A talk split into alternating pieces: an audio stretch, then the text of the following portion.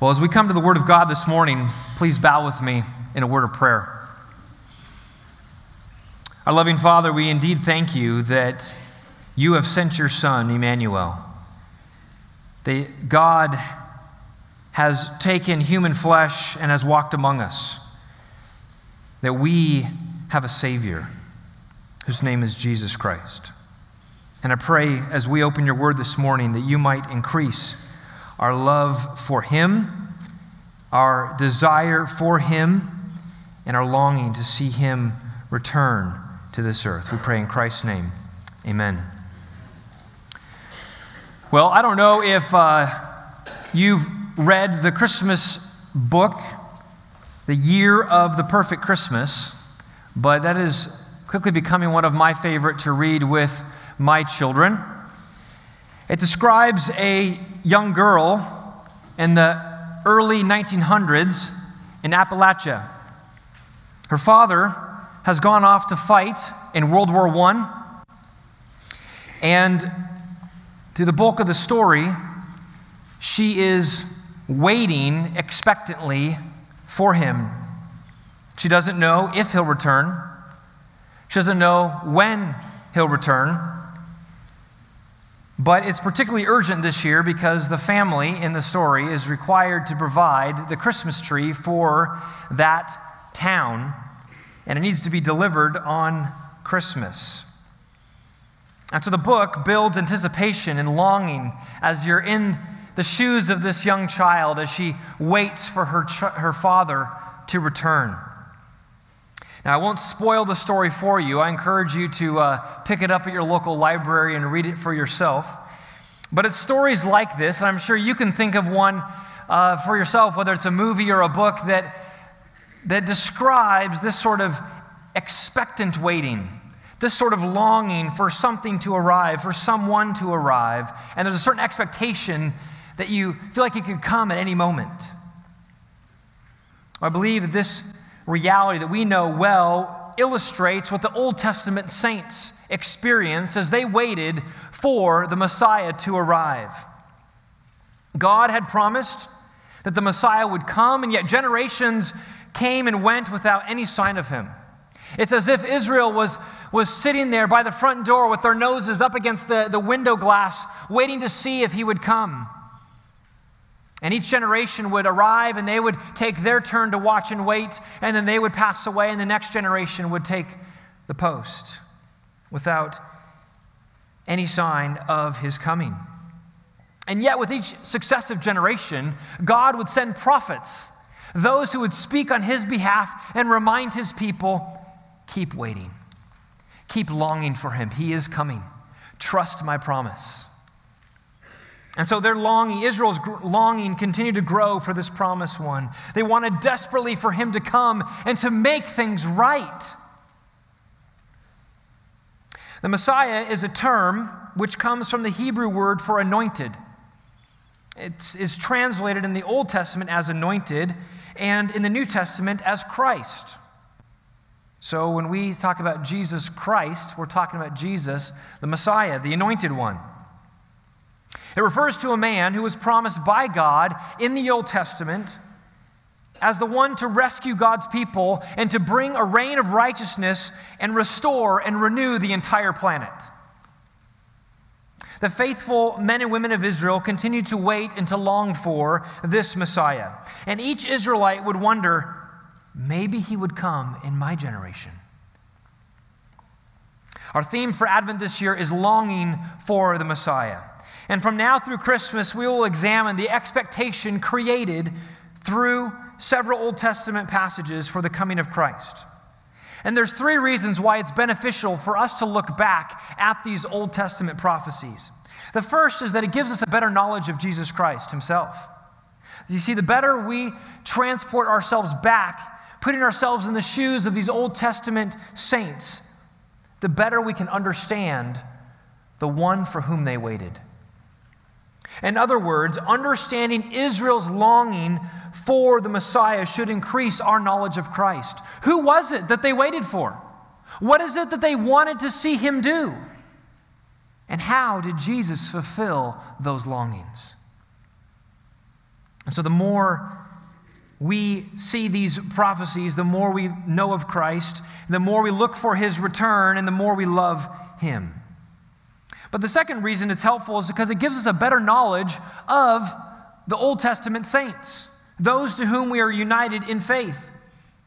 Even though we are on this side of the cross and are able to participate in the new covenant, being united to the Messiah, being united to Christ, we share something with the Old Testament saints. And that is, we do not physically see the Messiah right now. We must wait for that to happen. We, even though we do not see him, we love him, as Peter says in 1 Peter 1, verse 8. But we too are waiting for the day when we can see him and behold him face to face. And so, as we see how they lived by faith, we are encouraged to do the same in our lives. But the third reason it's helpful for us to look at these Old Testament passages is that it gives us a better knowledge of apologetic answers. You see, fulfilled prophecy, particularly the fulfilled prophecies of the Messiah, are one of the greatest arguments for the truthfulness of Scripture. As we see all of the prophecies that were made about this coming one, about this one that God would send, and then we see in the pages of the New Testament those desires, those longings, those prophecies fulfilled, we're reminded that God indeed stands by his word, that God is indeed faithful to his promise. And it gives great veracity to his word. And so, as we look at these, these will even give, strengthen your ability to stand witness to Christ and to his word by seeing the ways that these prophecies were fulfilled. Now, the subject of Old Testament promises concerning the Messiah is a very vast subject. It, in one sense, covers all 39 books of the Old Testament. Uh, and, uh, and so there's much that we could cover, but we're going to begin where all stories must start, and that is at the beginning. And so we'll begin there as well. And I invite you to turn in your personal copy of God's Word to Genesis chapter 3, to the book of Genesis, the first book of the Bible. If you don't have a copy of God's Word with you, you will find a copy in the pew rack directly in front of you, and you'll find our passage on page 3. Now, this book, Genesis, along with Exodus, Leviticus, Numbers, and Deuteronomy, were written by Moses, the great leader of Israel. Before he passed away, he recorded the words that God gave him to the nation of Israel that he was leading. The New Testament identifies these five books together as the law of Moses or the Torah of Moses. Torah simply meaning teaching. We often call it by the Greek name, the Pentateuch, meaning five scrolls it's referring to these five, first five books of Moses. Now, Moses wrote Genesis in order to give Israel, and by extension, the rest of humanity, a record of how the world began and how the nation of Israel came to be, and what God, the Creator, has been about. What is He doing in this world? What is He seeking to accomplish? What is He about? Genesis begins to answer that question. It's a book of historical record, but it's a book particularly of theological history. This doesn't mean that it's been distorted by its theology. It simply means it's an accurate historical record that has a theological emphasis. In other words, it's emphasizing God's action and intention in the midst of the history. And so Genesis is a book that is crucial for understanding the Old Testament, really for understanding the whole Bible. You will not understand what is taking place in the rest of the Bible if you don't have Genesis, if you don't get what's going on in Genesis. Because everything begins there. Hence the name Genesis, the book of beginnings. So, this morning, as we talk about longing for the Messiah and these expectations of the Messiah, I want to direct your attention to the first promise of the Messiah in Scripture. And for that reason, it's been given the Latin title Proto Evangelium, meaning the first gospel. The first gospel is found in a curious place. In fact, you may have skipped over it in your Bible reading. But we need to grasp the significance of this verse because it is a promise from God that shapes the rest of redemptive history. This is crucial. In particular, for us this Christmas season, this first promise will help us to see that Jesus And Jesus alone is the only deliverer who can save us from our greatest problem that is sin and death and the devil. Jesus is the only one who can give us what we truly need, and that is ultimate and complete salvation.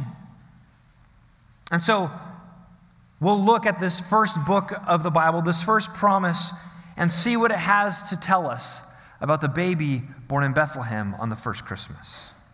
And so, let's read Genesis chapter 3. We'll get the context and the promise this morning. Genesis chapter 3, beginning in verse 1 says, Now the serpent was more crafty than any other beast of the field that the Lord God had made. And he said to the woman, Did God actually say, You shall not eat of any tree in the garden? And the woman said to the serpent, We may eat of the fruit of the trees in the garden. But God said, You shall not eat of the fruit of the tree that is in the midst of the garden, neither shall you touch it, lest you die. But the serpent said to the woman, You will not surely die. For God knows that when you eat of it, your eyes will be opened, and you will be like God, knowing good and evil. So the woman saw that the tree was good for food, that it was a delight to the eyes, and that the tree was to be desired to make one wise. She took of its fruit and ate. And she also gave some to her husband who was with her, and he ate. And the eyes of both were opened, and they knew that they were naked, and they sewed fig leaves together and made themselves loincloths.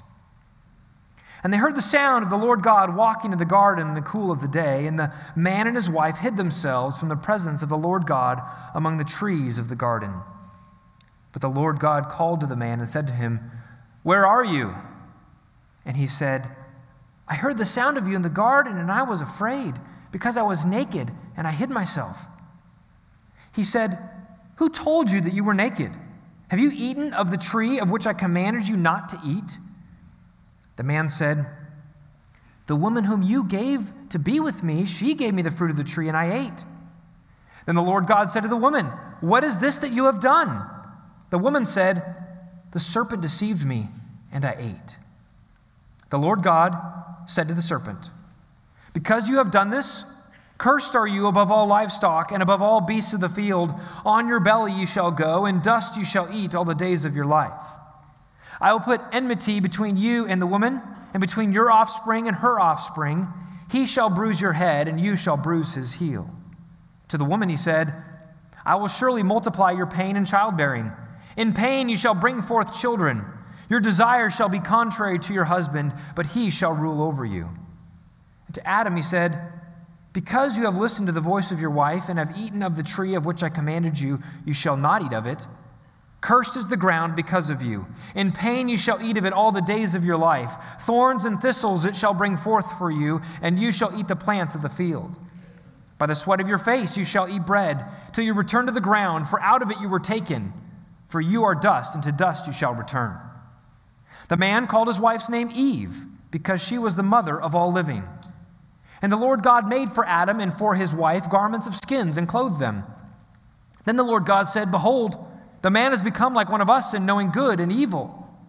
Now, lest he reach out his hand and take also the tree of life and eat and live forever, therefore, the Lord God sent him out from the Garden of Eden to work the ground from which he was taken.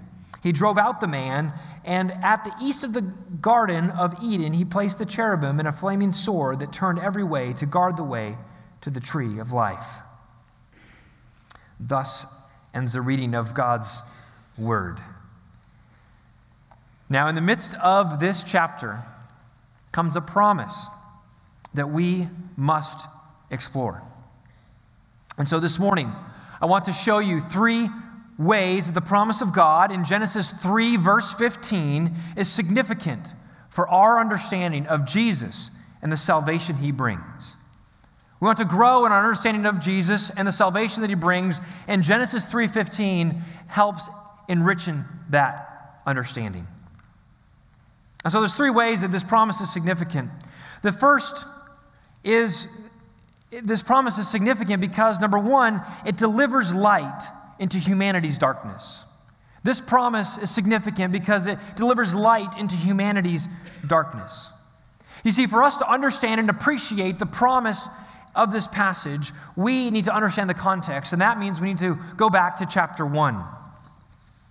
Genesis chapter 1 sets the scene of the world.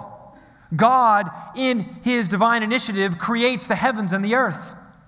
He first formed the earth in the first three days, and then he filled the earth in the next three.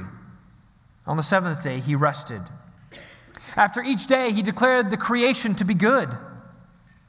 And we see that after five and a half days, in the middle of the sixth day, he has crafted everything on the planet except for humanity. The animals are roaming the earth, they're roaming the land, they're, they're swimming in the seas, they're flying in the air. The earth is filled except for humanity.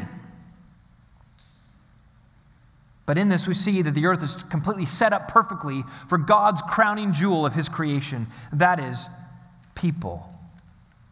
And let's look at that, the account of man's creation in Genesis 1, verse 26 through 28. Look at what it says.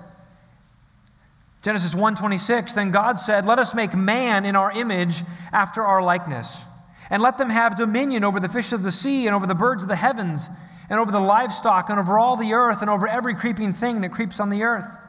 So God created man in his own image. In the image of God, he created him, male and female, he created them. And God blessed them. And God said to them, Be fruitful and multiply, and fill the earth and subdue it, and have dominion over the fish of the sea, and over the birds of the heavens, and over every living thing that moves on the earth. Friends, this is where creation climaxed to, was to this creation of male and female, of humanity. Everything is led up to this. And now, even the way that the language works has changed. There was a pattern, a rhythmic pattern throughout the creation account. But now we get to this, and there's like this theological pregnant pause in which God, before he launches into the next action, the next creative action, he stops and consults with himself. The let us make man in our image. The man and the woman, known as humans, would be completely unique and special, unlike anything else. They would specifically be made in God's image and God's likeness. There would be nothing like them in all of creation. Sure, there may be some shared physical attributes, but they hold a unique possession of the image of God. And so they would mirror God, they would represent God upon this planet. They would possess a unique relationship with God that no other creature would have. Friends, this shows us here, even in the first chapter of the Bible, why there is a distinction between men, between humanity, and animals, the animal kingdom. Yes, we have a lot of physical similarities, but we are different from them. We are not just an advanced mammal. We have the image of God, which is unlike any other creature upon this earth. God bestowed humanity with the status and calling of royalty. Did you, did you catch those, those words in verse 26? Let them have dominion over the fish of the sea and over all these things. And in verse 28, he, he commissions them. He says, be fruitful and multiply, fill the earth and subdue it, and have dominion over all the creatures. This is the commissioning of God for them to reign and to rule over the creation. They are there in God's place. God is commissioning them to rule in God's place. Now, that's not because God is abdicating his role as like, listen, I don't want to rule this planet anymore. You guys do it. No, this is delegation. God is still the ultimate authority, but he's put these other ones in charge in his stead. They are his representatives. They are to literally be God's authority on the ground. And so they're to subdue the earth, it says, and they're to have dominion over the animals. This denotes their power, their authority that they're to have over God's creation, not to exploit it for their own selfish purposes, but in order to steward it, in order to care for it on God's behalf. They are to take care of it as it is God's creation, and therefore they are to work it and steward it. This is an amazing truth that God would create a creature, God would create us, humanity, to steward his creation. David, the poet of Israel, was still marveling at this truth thousands of years later, and we have it recorded for us in Psalm chapter 8.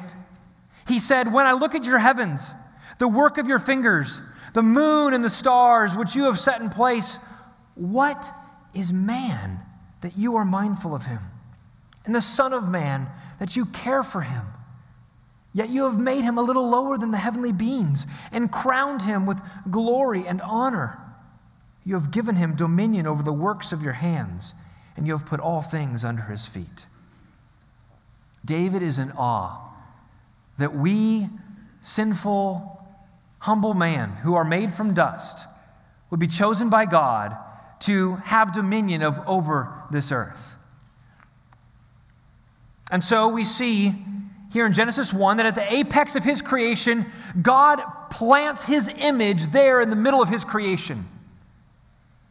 And so Adam and Eve are there to represent God to the world and the world to God.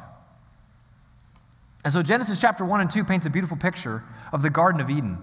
Our origin as humanity all began in a garden, an idyllic garden, where everything was available to them. They had no needs, they were in perfect harmony with God, their Creator. Their joy of fellowship with Him was unhindered and their consciences were pure and undefiled. But we know the story doesn't end there. It's not long before these representatives of God were then ruled by a usurper, by one who tried to come in and try to usurp the power that God had given to them. And this is what we read in Genesis chapter 3. Satan, in the form of a serpent, enters the Garden of Eden. And he goes right to Eve and he attacks the Word of God first, and then he attacks the character of God, believing that God didn't really say this, his word can't really be trusted. And listen, God's just trying to deceive you so that he, he's trying to hold out on you. He doesn't want you to be like him.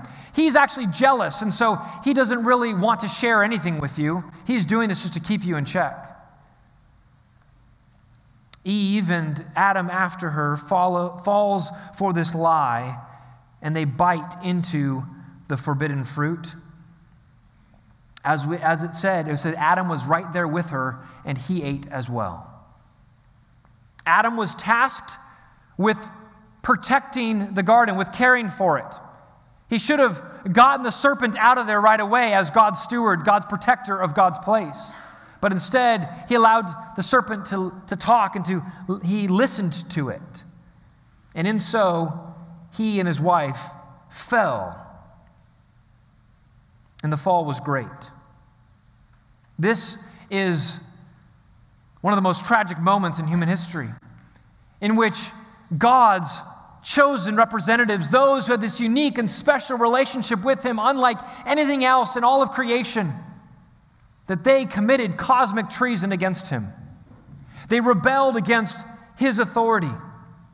And it's right at this tragic moment, as even as we're reading the text, right, and we're hearing this conversation with the serpent, this is like the part of the movie where the audience calls out, No, don't do it. Don't go in there. Because we know what's coming.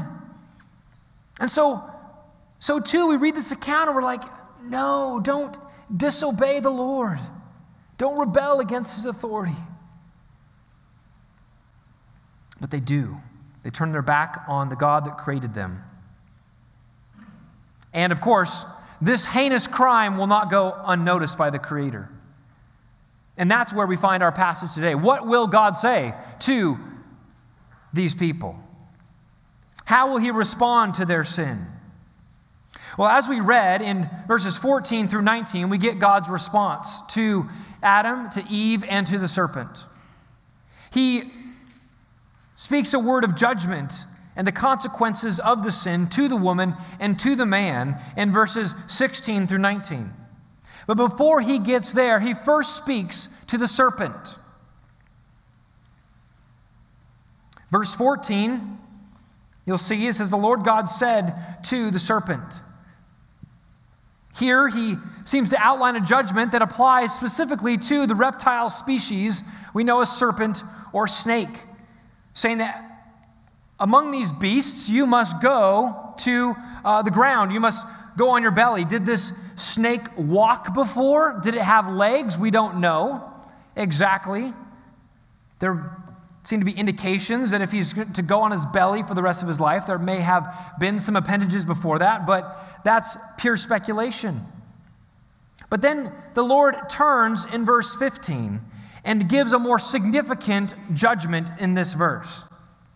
And it's targeted not just toward the reptile species, but it is targeted to the inspiring wicked agent behind the serpent here in this story, and that is Satan himself, the archenemy of God. And so, the first point of significance I want us to see here this morning in where this promise is located is that it's in the midst of humanity's dark day. Adam and Eve, the, our representative parents, have just fallen, have just rebelled against their good and loving Creator. And there they are in the midst of their sin, in the midst of their rebellion, and it's in that at that low point that God delivers a word of promise. Light begins to shine in the darkness. And friends, this is a reminder that this promise and all of God's promises shines into our darkness as well. This promise gives hope for all of Adam and Eve's descendants who are lost in the darkness of sin and suffering. We too can latch on to this promise. We too can find light in the midst of our darkness. Because whether we think of it this way or not, we are all in darkness on our own. We are all just as doomed as our original parents because we all fell in Adam. We all are sinners who have fallen short of the glory of God, Romans 3:23. And the wages of our sin, Romans 6:23, is death. We the consequences for our sin is death. We are in the darkness of our own sin in our own flesh. There is no way out. We need salvation, which is why this promise brings hope. Friends, we too are cast out of the Garden of Eden. We are not in paradise, and we cannot knock on the door and get in on our own merits. We need someone that can take us into that garden, that can take us into paradise again. We need someone with the righteous merit to be able to take us in to where God is again. And that's what this promise does. It reminds us that God is at work and God is doing something to rescue sinful humanity such as us. And so we see first in this promise, it's significant because it delivers light into humanity's darkness. But secondly, it's significant because it describes the war through humanity's history. This promise describes the war through humanity's history. Here we'll look at the specifics of verse 15. God says to the serpent, I will put enmity between you and the woman, and between your offspring and her offspring. Here he says that God will add hostility or enmity between the relationship of the serpent with the woman. This will not only exist between Eve and Satan, those two individuals, but in particular, there's two groups of people between your offspring to the serpent and her offspring, speaking of the woman. Now, some have read this verse as describing what, is the, what does God mean here, and some have interpreted it to mean that this only describes the fact that from this point on, humans and snakes would have a fraught relationship. And particularly women and snakes would have a fraught relationship. That they just won't like each other. And particularly, humanity will not like snakes. They'll just forever hate snakes. Now, there might be something to that explanation. We, you know, there's, there's, a, person, there's a certain amount of, uh, of real attestation to that, right? I mean, there's not many people in here that would raise their hand and say, Ooh, I love snakes. Um, but I believe that that explanation misses the full import of this statement and fails to recognize, get this, even how Moses, the author, understood this. And so it's clear that as we talk about offspring of both parties, we're dealing with two groups. In particular, there's, there's a moral separation between these two groups. Again, we're in the midst of this cosmic a, a, sin that just happened where you have God who's created his, his representatives, and then Satan comes in and attacks those very representations of God. Those who bear the image of God, Satan goes and attacks them. And so it is with the offspring of the woman and the, and the serpent that we have these two groups. One group, the offspring of the women, identifies with the Lord. The Lord identifies with that line, that offspring. And the offspring of the serpent does not refer to physical reptiles that are produced down through the centuries. It's talking about those people who follow in the rebellion of this ancient serpent. Those who follow the voice and the deeds and obey the words of Satan. And so we have the godly ones, the offspring of the women, and we have the wicked ones, the offspring of the serpent. And the war, the enmity, the hostility between these two groups surfaced immediately within the historical record. For in the next chapter, Genesis chapter 4, there's conflict between the first two sons of Adam and Eve. It didn't make it to the next generation. Cain and Abel, the first two sons. Abel offers a sacrifice pleasing to the Lord. Cain offers one which does not please the Lord. And Cain then, in his jealousy, rises up and kills his brother. By doing so, Cain shows that he is an offspring of the serpent. John, in 1 John chapter 3, verse 12, identifies this identification of Cain he shows what side Cain was clearly on. John says, We should not be like Cain, who was of the evil one and murdered his brother. And why did he murder him? Because his own deeds were evil and his brother's righteous. Again, we see these two lines, these, this separation, this moral separation between the offspring of the serpent, the wicked and evil ones that follow Satan, and the offspring of the women who are righteous. Because of Cain's actions, he's cursed by God, similar to the serpent, and sent out of the land. He's forced to live the life of a nomad. And the text then in, in Genesis 4 gives the first genealogical record where so and so gave birth to so and so, gave birth to so and so, which is common throughout the book of Genesis, but this is the first one that we have in chapter 4, verse 17 through 24. And we see some things that are unique in this genealogical line of Cain. They are the first ones to invent musical instruments. They begin metallurgy, working with copper and iron. They are um, also ones who uh, build a city. But it's a civilization that is stained by sin. And Moses makes it clear that this line of Cain is indeed the offspring of the serpent, not the offspring of the woman. Because you see, the genealogy of Cain begins with a brother who murdered his brother and tries to excuse it. Am I my brother's keeper? What? I was supposed to take care of him? I didn't know that. And it ends in verses 23 and 24 with Lamech, who Lamech doesn't just nonchalantly try to excuse his sin of murder, but in fact, he boasts about his murders. He said, if Cain's revenge is sevenfold, then Lamech's is 77fold. This is a far cry from God's intention for humanity that he lays out in Genesis 1 and 2. And so Genesis 4 gives us a genealogy of the offspring of the serpent, but the offspring of the woman, the righteous line, is picked up at the end of the chapter and into chapter 5. Look at Genesis 4, verse 25 with me. It says, And Adam knew his wife again, and she bore a son and called his name Seth. For she said, God has appointed for me another offspring instead of Abel, for Cain killed him. To Seth also was born a son was born, and he called his name Enosh. And at the time, people at that time, people began to call upon the name of the Lord. Here we see that a replacement son is born. Eve says that God has appointed for me another offspring because Cain uh, killed Abel. And Moses also makes it clear that this is the line, not Cain's line, but here Seth's line, that is the line that is, there is, are the righteous ones, because it's here that they begin to call upon the name of the Lord. You notice that, the last phrase of chapter 4? At that time, people began to call upon the name of the Lord. They began to worship the Lord, began to pray to him. This is the line that is following after Yahweh. This continued righteous line, genealogical line, is further emphasized in chapter 5.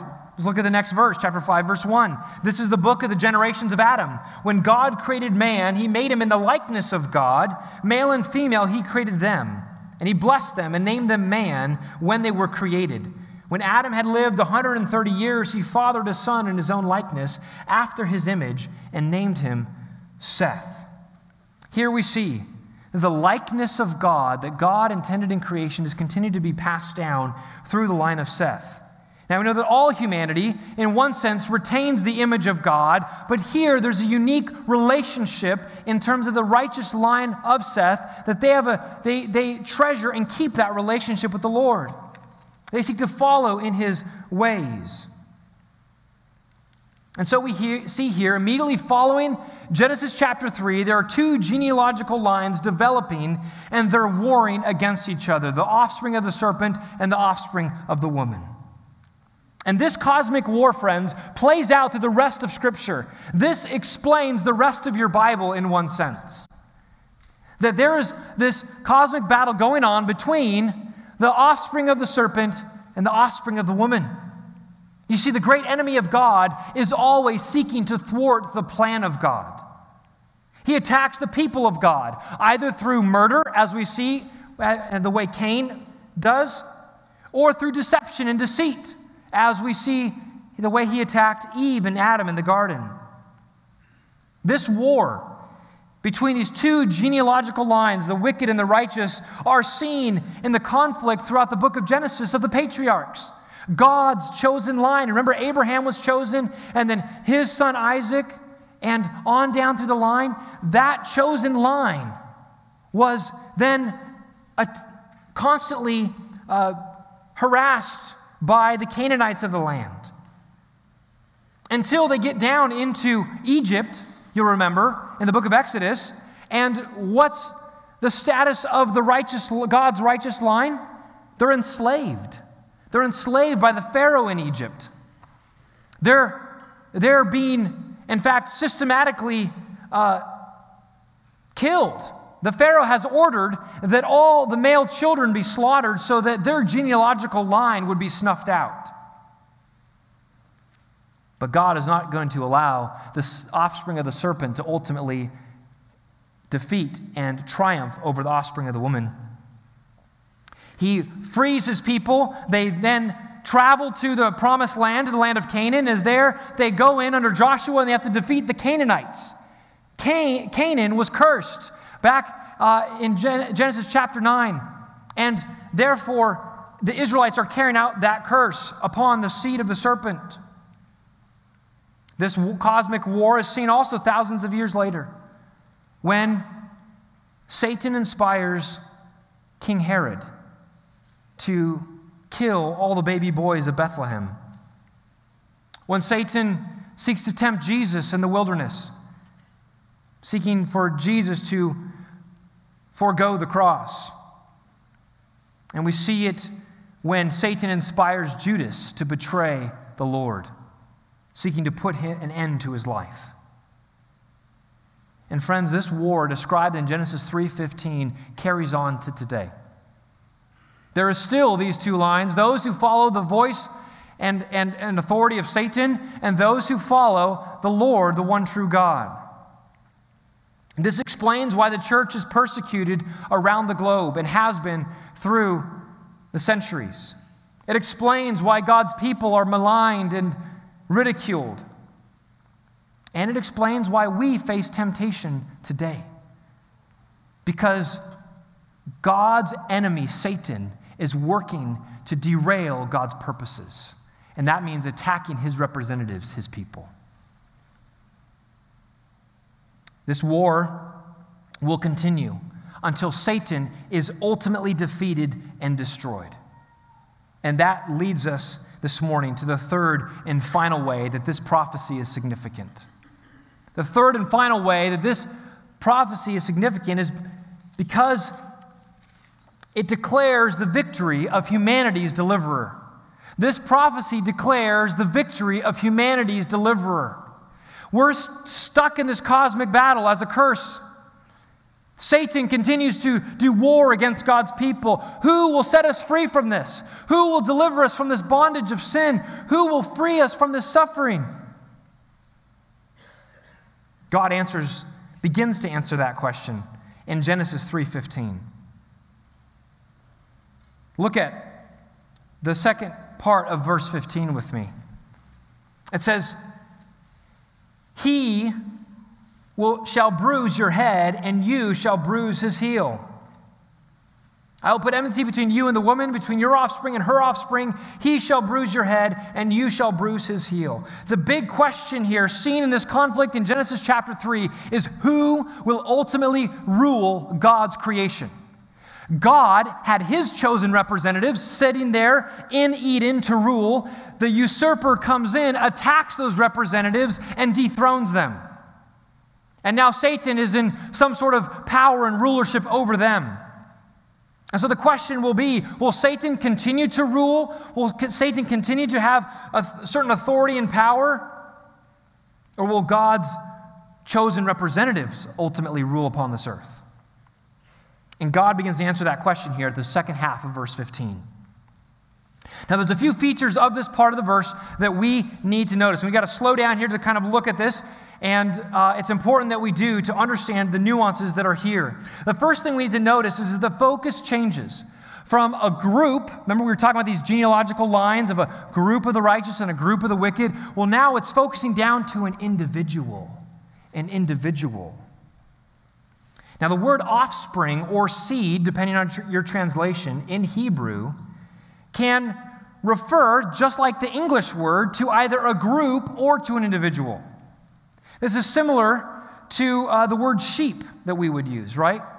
If you were to talk about your sheep, context would have to describe whether you're talking about your whole flock or whether you're talking about one animal, because the word is used in a collective sense and in a singular individual sense.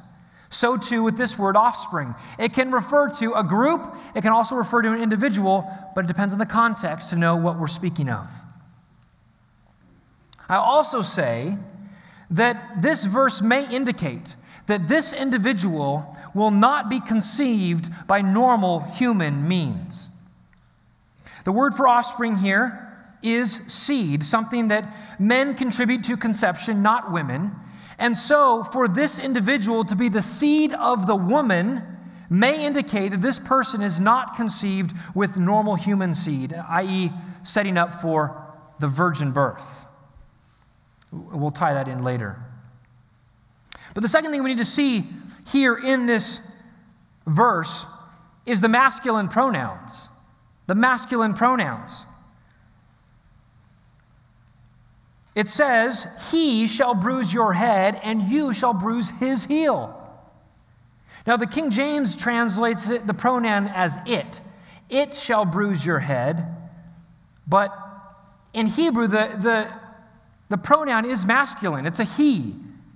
Now, this understandably is conf- probably confused the King James translators. It's, we're talking about the offspring of the woman. So, wouldn't it make sense that it would be a she? It shouldn't it be uh, her heel that is bruised, not his heel? But here we see, with the change of the pronouns, the focus changes from the woman to a man. The offspring spoken of, the particular individual offspring that is spoken of here in this verse, is a male. He shall bruise your head, and you shall bruise his heel. But thirdly, we need to see the disparity between the wounds that are inflicted here in this verse. This is talking about some wounding that's taking place between the, the serpent and this offspring of the woman. It says, The offspring of the woman, he shall bruise your head. A bruise, a strike to a head is much more detrimental than a strike to the heel. And what is being communicated is that the strike, a bruise to the head, is fatal, whereas a strike or a bruise to the heel is not fatal. Here we see that this is not an offspring of the serpent. This isn't like a descendant of the serpent. But notice who receives this bruising to the head. The Lord God says to the serpent, He'll bruise your head, serpent. He'll bruise your head, Satan. In other words, the very original cause of all of this is the one that will receive the ultimate blow. And so the picture we have here is that that of a future male offspring of Eve who will ultimately defeat Satan. Even though he will suffer in the process, he will have his heel, heel bruised, but in the process, he will ultimately defeat Satan, bruising his head. Now, in order to defeat such a supernatural being as Satan, this one must have at least supernatural qualities of some sort, must have some sort of supernatural ability or power in order to defeat Satan.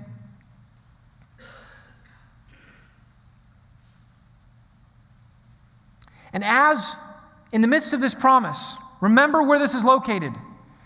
Mankind was just created perfect in paradise. They lost paradise because of their sin, because of their rebellion. And now, here in the midst of the cleanup and the follow up, God promises a deliverer who will save them. In context, that must mean that He's bringing them back to what they lost. He must be restoring to that which they just left. They would be restored to Eden, be restored to paradise. The earth must be made right again. What Satan brought about in the way that he messed up this planet and the way that he deceived humanity, this deliverer must make it all right in the end. And so we know that there must be a man, an offspring of the woman, who will reign upon this earth, and he will succeed where Adam failed. This earth must be reclaimed for God through the work of a human. Guys, God could have, have redeemed this planet in many different ways that he planned, but he chose by doing it through the work of a man, by doing the work of humanity. He originally created mankind, and even through the fall, he did not jettison or reject that original plan for mankind to rule upon this earth. Instead, he chose to set up his own son as the one who would rule upon this earth as the one who would step in where Adam failed. The second Adam would succeed where the first Adam failed. And so here in Genesis 3:15, God gave us an acorn of a promise, and it was planted in the ground. And through the many centuries of the Old Testament, it was watered and it continued to grow and it continued to, to rise up until it came to full fruition on that first Christmas with the arrival of Jesus of Nazareth. Each succeeding generation began looking for this God promised deliverer. God, when will you bring him? Will it be in our day? Eve may have thought that she was giving birth to that deliverer in Genesis 4, verse 1, when she says, I have gotten a man with the help of the Lord. I may be thinking this first one that I deliver will be the offspring that will crush the serpent's head. Of course, that didn't prove to be true. But we see it even in her hope in 425 when she gave birth to Seth. And then she said, God has appointed for me another offspring instead of Abel, for Cain killed him. Maybe this would be the one.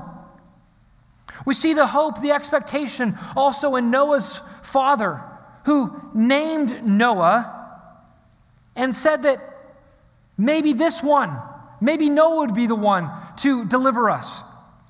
Noah's father said this He said, Out of the ground that the Lord has cursed, this one shall bring us relief from our work, from the painful toil of our hands. You hear the allusions back to the curses in Genesis chapter 3, the toil of the ground, the curse of the ground that was given to Adam. Adam's or Noah's father saying, Maybe this one will be the one who will set us free and deliver us. And notice, it's not just the defeat of Satan, it's also the relief personally of what we feel in the own ache of the curse. But as we know, through each successive generation, those hopes were not fulfilled. They were left looking for the promised one who would deliver them from their sin, from their suffering, from their bondage. And as time went on, God continued to reveal new information regarding this Messiah. The portrait continued to get filled in. Have you ever watched an artist who's painted a portrait?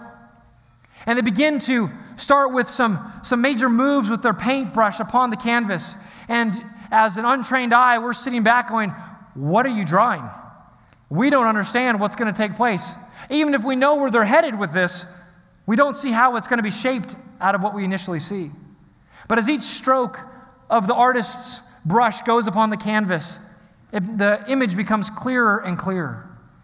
And this is exactly what takes place as we begin to compile the prophecies going through the Old Testament. Each one is another brushstroke upon the canvas, and we begin to see the picture of the Messiah come clearer and clearer so that when he arrived on the scene, it was clear that this one fit this image. No other, no prophecy in the Old Testament gave the full portrait, but all of them together gave it. So that when the New Testament, we turn the page into the New Testament, and Jesus of Nazareth arrives on the scene, it is then that all of these prophecies come into focus. It was Jesus who ultimately fulfilled the promise of Genesis 3:15. Friends, who is the deliverer who will crush Satan's head, who will bring us back to Eden, who will relieve us of our sin and our suffering? It is Jesus and Jesus alone. He was the male descendant of Eve, as the genealogy of Luke chapter 3 proves. He was not conceived through a human father, but his mother Mary became pregnant when the Holy Spirit came upon her. He was truly man and yet truly God, and therefore was able to totally and completely deal with the supernatural enemy of God. He came from the kingly line of David and therefore was qualified to sit upon the throne in the kingdom of God and rule rightly where David, or sorry, where, where Adam failed.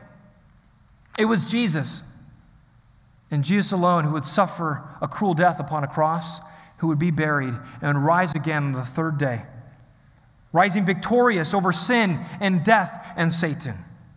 And Revelation chapter 20 reveals to us that in a future day, it is Jesus who will cast Satan into the lake of fire to be destroyed once and for all, for all of eternity.